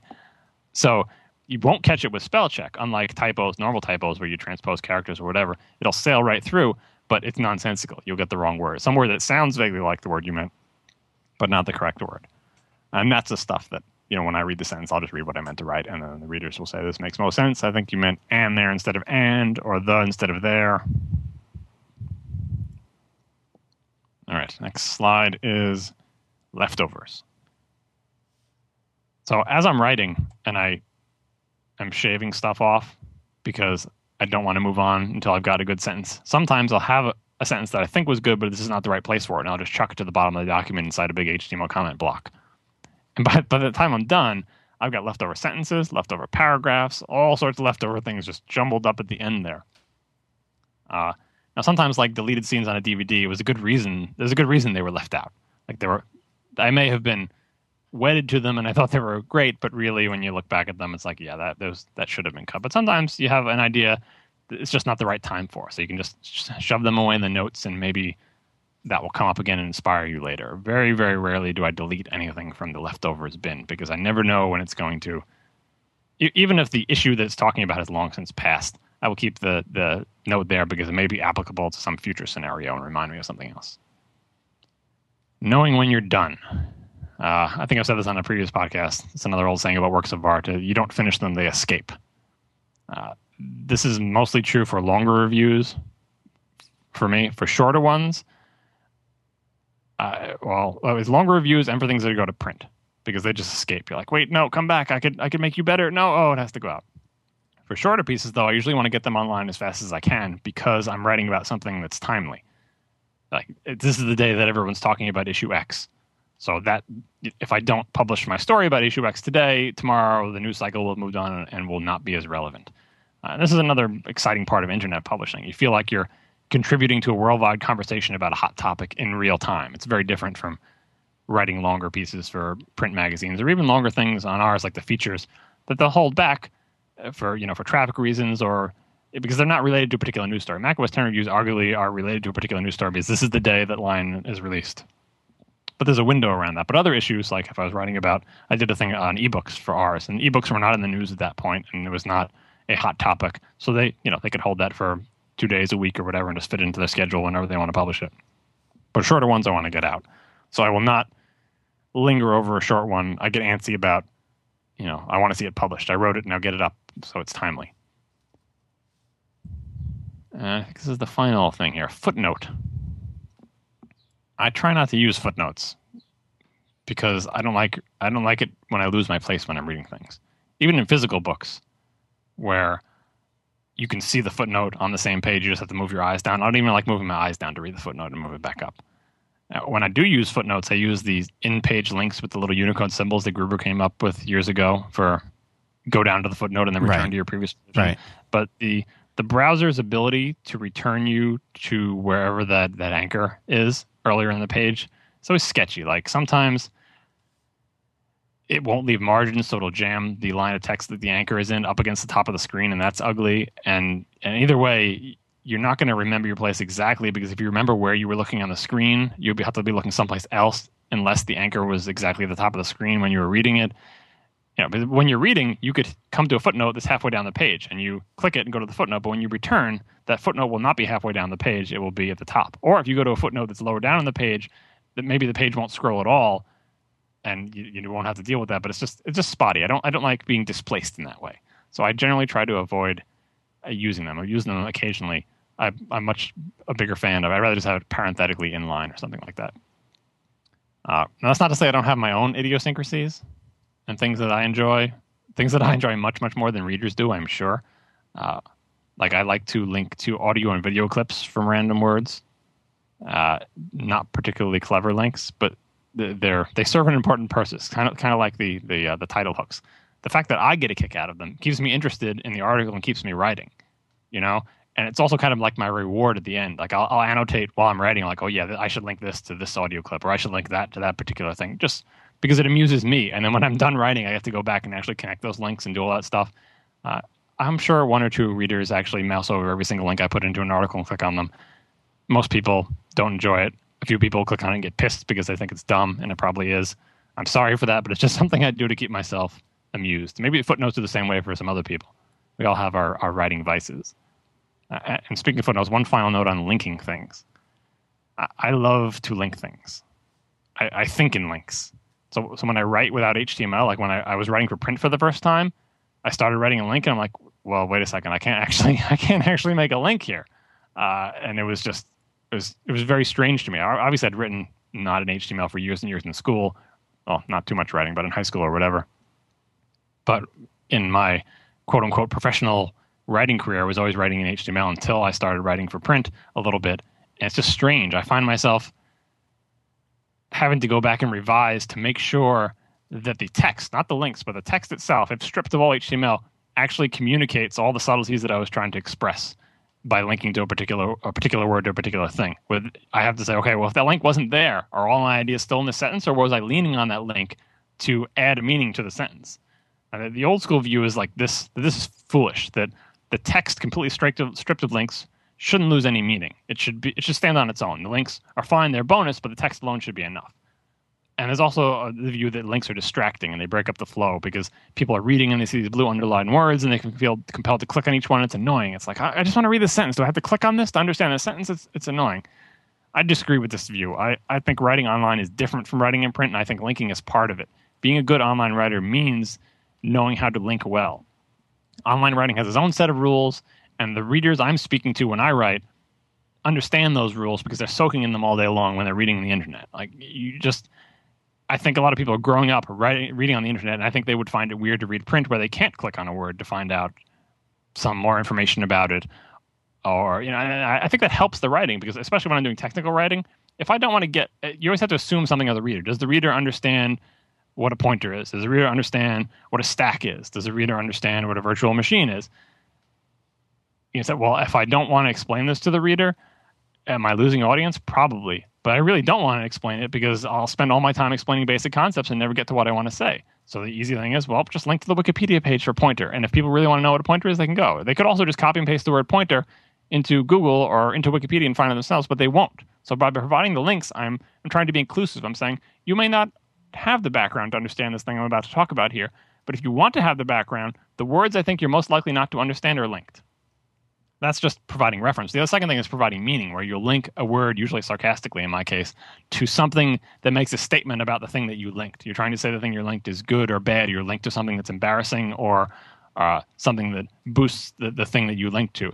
It's it's subtext underneath the text. It adds to the text, and then you don't have to add a little phrase or parenthetical aside or something that puts that idea in it because by linking this word to this particular thing, you have expressed some opinion about it. Uh, now, I still may be out of the ahead of the general public on this. I, I, get more complaints about excessive linking than I do compliments on my linking. And if you look at some of my Mac OS 10 reviews, it's a little bit insane. There'll be a paragraph where more words are linked than not. So you don't think that takes away from it, though? Some people say that it does, but I think it. I think it adds to it. Uh, if, if people don't like it, this well. Here's here's the problem that people here's the problem that people have with this. I'll, I'll, I'll sum it up for you, maybe in a way you've probably heard before, and that is if there's that many links and some of them take you to a video of Homer Simpson spinning around on the ground and another one takes you to background information about uh, you know Rhapsody, you, how do you know which one you should bother to click? It feels like it feels like you're being uh, rickrolled or something. Like how, how do you know which one is the real link that's going to enhance my reading, and how many of these are just something that John Siracusa thought was funny when he reached over to his iPod Touch in the middle of the night to type in a you know link to Homer Simpson spinning on ground. You know, I mean that's the problem that people have with this is you, there's no clear way to identify this is a, a link that makes the sentence funnier, and this is a link that I actually need to read to get some kind of history history or value that, uh, or in your mind, they're both equal? Well, I don't get that particular complaint because I, I, I understand there's a balance to be struck. There'll be, in 30,000 words, there'll be one Homer Simpson link, right? And 500 content links. So the, the chances are very good that 99% of the people will never even see the Homer Simpson thing. That's like the right ratio. You don't, it's not every other link or anything like that. Uh, but the, the thing about heavy linking, especially in technical articles, is that there is a way to find out where the link goes. You put your little mouse cursor over it, and then the status bar tells you where the link goes. And if you see it's http colon slash slash www.wikipedia dot something or other, then you know it's a Wikipedia link. But the real thing is that I feel like people who read online understand that it's not mandatory to follow every single link. If I write, if I underline the word pointer, and you know what a pointer is already, you're not going to be compelled to click on a link. You're just going to keep reading. But I think, like, yeah, confu- I think it's confusing. No, I am going to be compelled because maybe there's something that something special to that I really fully need to experience your article that I didn't know about pointers. I, maybe I, this is some hidden a, gem. I wouldn't put when I have subtext for something, I make it clear that there's subtext because it's not in the sentence. So if you look at a sentence and you say without the link, I have no idea what he's saying, but with the link, I think the, the the words that I've chosen to link show that yeah that's that phrase that's the one I was wondering about. What do you mean by that? And if if you find yourself questioning what what does this person mean by that, then it's clickable and it will lead you to something that tells you that, or even just mouse over it because you're like, oh yeah, this is leading to that URL that I've seen before and I recognize the website or whatever. That that's how I write, and I I get I don't get people complaining about that they they're clicking on things and feeling booby trapped or rickrolled or anything like that. I, the main complaints I get are is that like physically it's distracting to read because the words are differently colored and underlined. And oftentimes they complain about the color of the links that that especially the visited link color might be too light and then it makes a sentence hard to read. That's one of my complaints actually on the Ars site is that the link colors are not great for reading. Uh, but I don't get complaints that because people will just not click on them. I assume that 90% of people don't click on the links at all. And like I said, user styles, I mean, I'm writing to a technical audience, so our technical readers, they know what user styles are. If you don't like it, you can just apply a user style or Grease Monkey script or whatever the heck you want to do to change those links so either they're completely gone or they're a different color or they simply don't have underlines. And if you're an Ars Premier reader, you can get the PDF version. You know, you can print that out on a piece of paper and read it. You can chisel it on a little pyramid. I don't care. But I am writing I'm writing in HTML and that's my medium. And this is the way I write about it. And I, I want to read articles with this type of links. When I read an article that says some sentence that doesn't expand on it, doesn't explain what the heck they mean, and doesn't link anywhere that provides that additional information, I'm pissed off because I'm saying, well, you didn't you didn't support that, and you're not leading. It's clear that you have some background in this, but you're not going to tell me what the background is by linking to it, and that frustrates me. So, you when my Lion review comes out, assuming it ever comes out, you should read it and tell me what you think of the linking because you are obviously in the anti-linking camp. Some sections are heavier linked than others. Intros, in particular, seem to be very heavy. Like I'm, I'm starting a section talking about the file system, and I'm going to recap like, uh, you know, they've done X and Y to the file system. They did this, that, and the other thing. And this, that, and the other thing, each one of those phrases will be linked back to a thing describing in detail what those things are. And if you remember, oh, yeah, I remember when they had a journaling to HFS Plus. Yeah, that, that sounds like valuable linking to me. But but that but the density of links in that in that paragraph is huge because every single thing I say, every noun basically is linked back to a technical description of what that noun is. And if you didn't know that eh, you know what journaling was or when they added it or what it meant by that, then you can follow a link to you know a huge section of an earlier review or an applicable technical note that explains to you. And if you really want to participate in this in this technical conversation, then you can come along. But if you know what journaling is, you're not going to mouse over that journaling link to think it's going to be some sort of Simpsons joke about journaling. Because seriously, there's like 1.5 of those per review. If you find them, great, they might amuse you, but you're not going to be rickrolled. You're not going to be booby trapped. All the links lead someplace informative or add information uh, to to the uh, to the proceedings. And there are huge sections with no links because sometimes there's just nothing to link. You're just talking. Those are the ones I wouldn't muck up with links because I want people to just listen to what I'm saying and they're not referencing things that they may not know about. Like uh, the, the opinion sections or like here's what I think about this. When I'm explaining something, lots of links appear in there because I want I want to bring as many people along as possible. So if a lot of people who read Ars, it's you know it's aspirational. There, it's a technical site, and on Ars, every single person is going to read something they don't understand. Like if you don't believe this, and if you're not a scientist, go try to read the science articles and understand it. In fact, I wish the science articles had more links because I read them and I'm like, nope, this is impenetrable to me. I don't even have the basis of knowledge to understand what it is you're talking about. I want to bring everybody along and say, if you want to learn about this nitty gritty, you know, you're in the internal section of the review and you want to learn about what the heck we're talking about. If you spend time on this page and follow those links, you can get enough background to be along for the ride and then have some understanding of the eventual opinions I express about this issue because you understand the uh, uh, the background. So I, am fine with being a little bit out ahead of the general public on the pervasiveness of linking. I, I always have been, and I continue to be. Uh, and the only thing that keeps me going, I guess, is that I do get the occasional feedback that says, "Boy, you're the only person I've seen on the internet who links the right way." Instead of double underlining words that lead to sponsors, or not having any links or having stupid links. Every time I wanted to know more about something, I could just mouse over the word that I expected and learn more about it. Um, and or I was able to follow your discussion because of how many links you put in. That it was really hard, but I did it, and without those links, those links, I would have just skipped this section. That's the type of feedback that I get that uh, keeps me going in that regard. So that was the final slide. Twelve slides, four authors. What do you think? Well, in this case, it was twelve slides, one author. Well, it's four total. See, three, you know. Uh. I'm I'm I'm uh, shamelessly lumping myself in with them. But you do you couldn't you weren't there. You weren't didn't go to South by Southwest. You're right. You're trying to bring me down, aren't you? No. I'm with him in spirit. Okay. And that was a that the link will be in the show notes. You should watch it. It's a video, but I think they just show you the slides and then you hear the voices. Uh, I actually listened to it on a podcast, and I think they do the same thing I did, although not as clumsily. They read the slides so you can uh, know what it is they're talking about. So if you just want to get the audio version of that, that works just as well. I was actually so, hoping you were you were going to tell me like what word processor you used and if, if you have any special beverage you have on your desk. The or, tips and tricks again. Yeah, yeah. with um, them.